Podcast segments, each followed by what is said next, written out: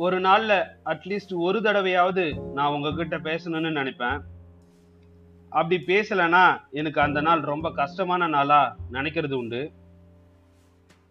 உங்ககிட்ட பேசுறது எனக்கு ரொம்ப சந்தோஷம். வணக்கம் நான் கோபிநாத். இது தேநீர் உரையாடல் தமிழ் பாட்காஸ்ட். குடும்ப வாழ்வே மற்ற எல்லா வாழ்விலும் சிறந்தது என்று சான்றோர்கள் கூறுகின்றனர்.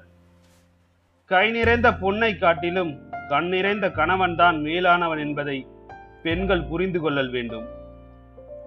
மங்களகரமான வாசகத்தை பேசும் மனைவியோடு உள்ளன்பு கொண்டு கருத்து ஒருமித்து வாழ்தல் சொர்க்கத்துக்கு இணையாகும். மனிதர்களுக்கு தங்கள் அன்றாட நிகழ்வுகளை அர்த்தப்படுத்திக் கொள்ள உறவுகள் தேவை. அந்த உறவுகளை உயிர்ப்புடன் வைத்திருக்க சில பொறுப்புகளும் பொறுமையும் அவசியமாக உள்ளன. குடும்பத்தின் நல்லது கெட்டது என்று வரும்போது உறவுகள் இல்லாமல் நாம் ஒன்றும் செய்திட முடியாது. மனிதனுக்கு பிறப்பால் தாய் தந்தை சகோதரன் சகோதரி போன்ற சொந்தங்களும் மாமியார் மாமனார் போன்ற பந்தங்களும் கிடைப்பது எவ்வளவு பெரிய பலம்? உறவுகள் தான் மனிதனின் பலமே. துயரங்களில் ஆறுதல் அளிக்க இன்ப துன்பங்களில் உரிமையோடு பங்கேற்க உறவுகள் வேண்டும். உறவுகளுக்காக சில மணித்துளிகளை ஒதுக்க முயற்சி எடுங்கள். உலகத்தையே மனிதன் உரித்தாக்கி கொண்டாலும் உறவுகள் இல்லையெனில் பயனேதும் இல்லை. உறவுகளை நேசிப்போம் உறவுகளால் வாழ்வுதனை வாசிப்போம். அடுத்தவர்களுடைய தூற்றுதலுக்கு காரணமாக இருக்கக்கூடாது என்பதில் என்னதான் கவனமாக இருந்தாலும் சில நேரங்களில் சில மனிதர்களின் செயல்பாடுகள் நமக்கு எதிர்மறையாக அமைந்து விடுகிறது. நாளை செல்லும் பாதையை இன்றே யார் அறிவார்?